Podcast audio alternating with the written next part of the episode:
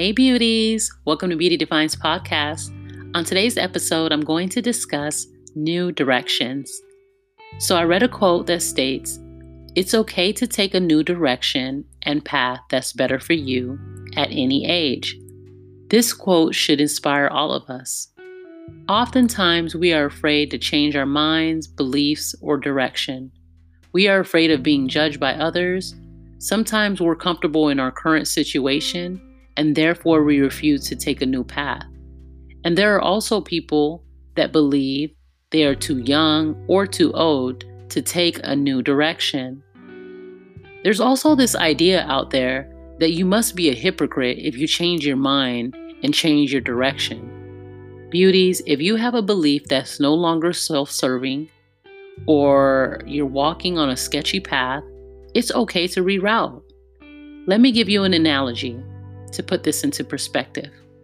When you are driving to your destination and find yourself driving down the wrong road and you realize that you're lost, do you sit in your car for days, months, or years? Or do you hit reverse and change direction?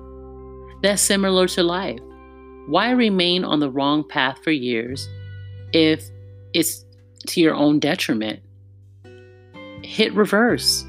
Take a risk and go down the other direction.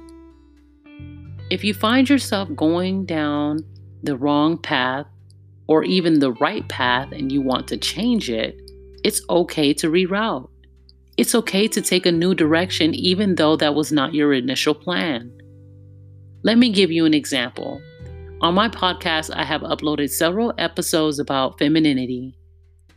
Several years ago, I did not believe that I would have discovered this much about my feminine energy.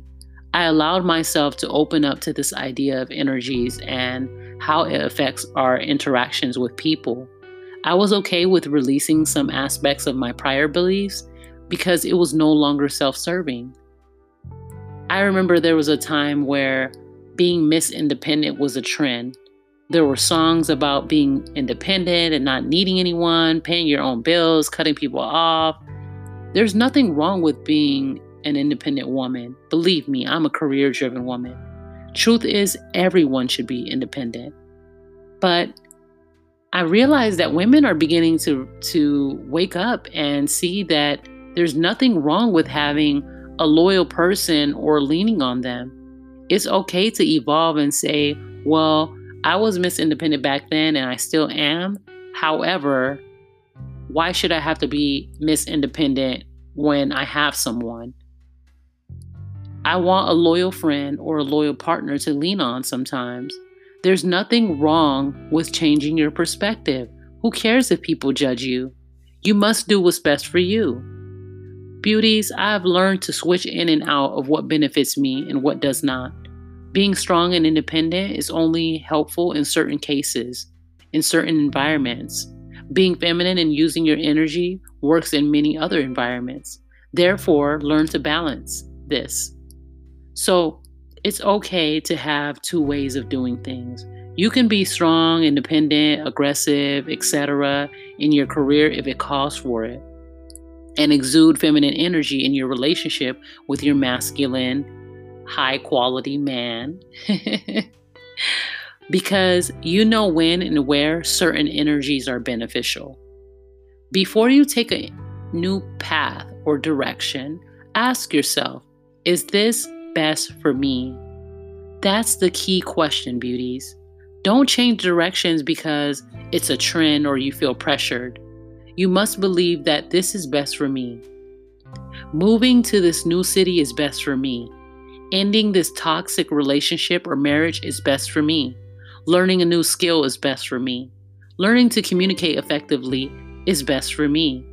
I don't want this lifestyle anymore, and I want to change because it's best for me. Beauties, I know it may be draining at times, but you must learn that it's okay to reprogram your mind and change your direction. I'm not afraid to change my perspective on certain things. Truth is, if most people were fearless about taking a new path, they would be happier and live a more fulfilling life.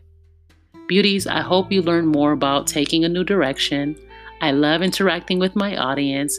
Please email me at beautydefined139 at gmail.com if you have any questions or suggested topics. Or, of course, leave a voice message and let me know what you think about my podcast so far. As always, you are fearfully and wonderfully made.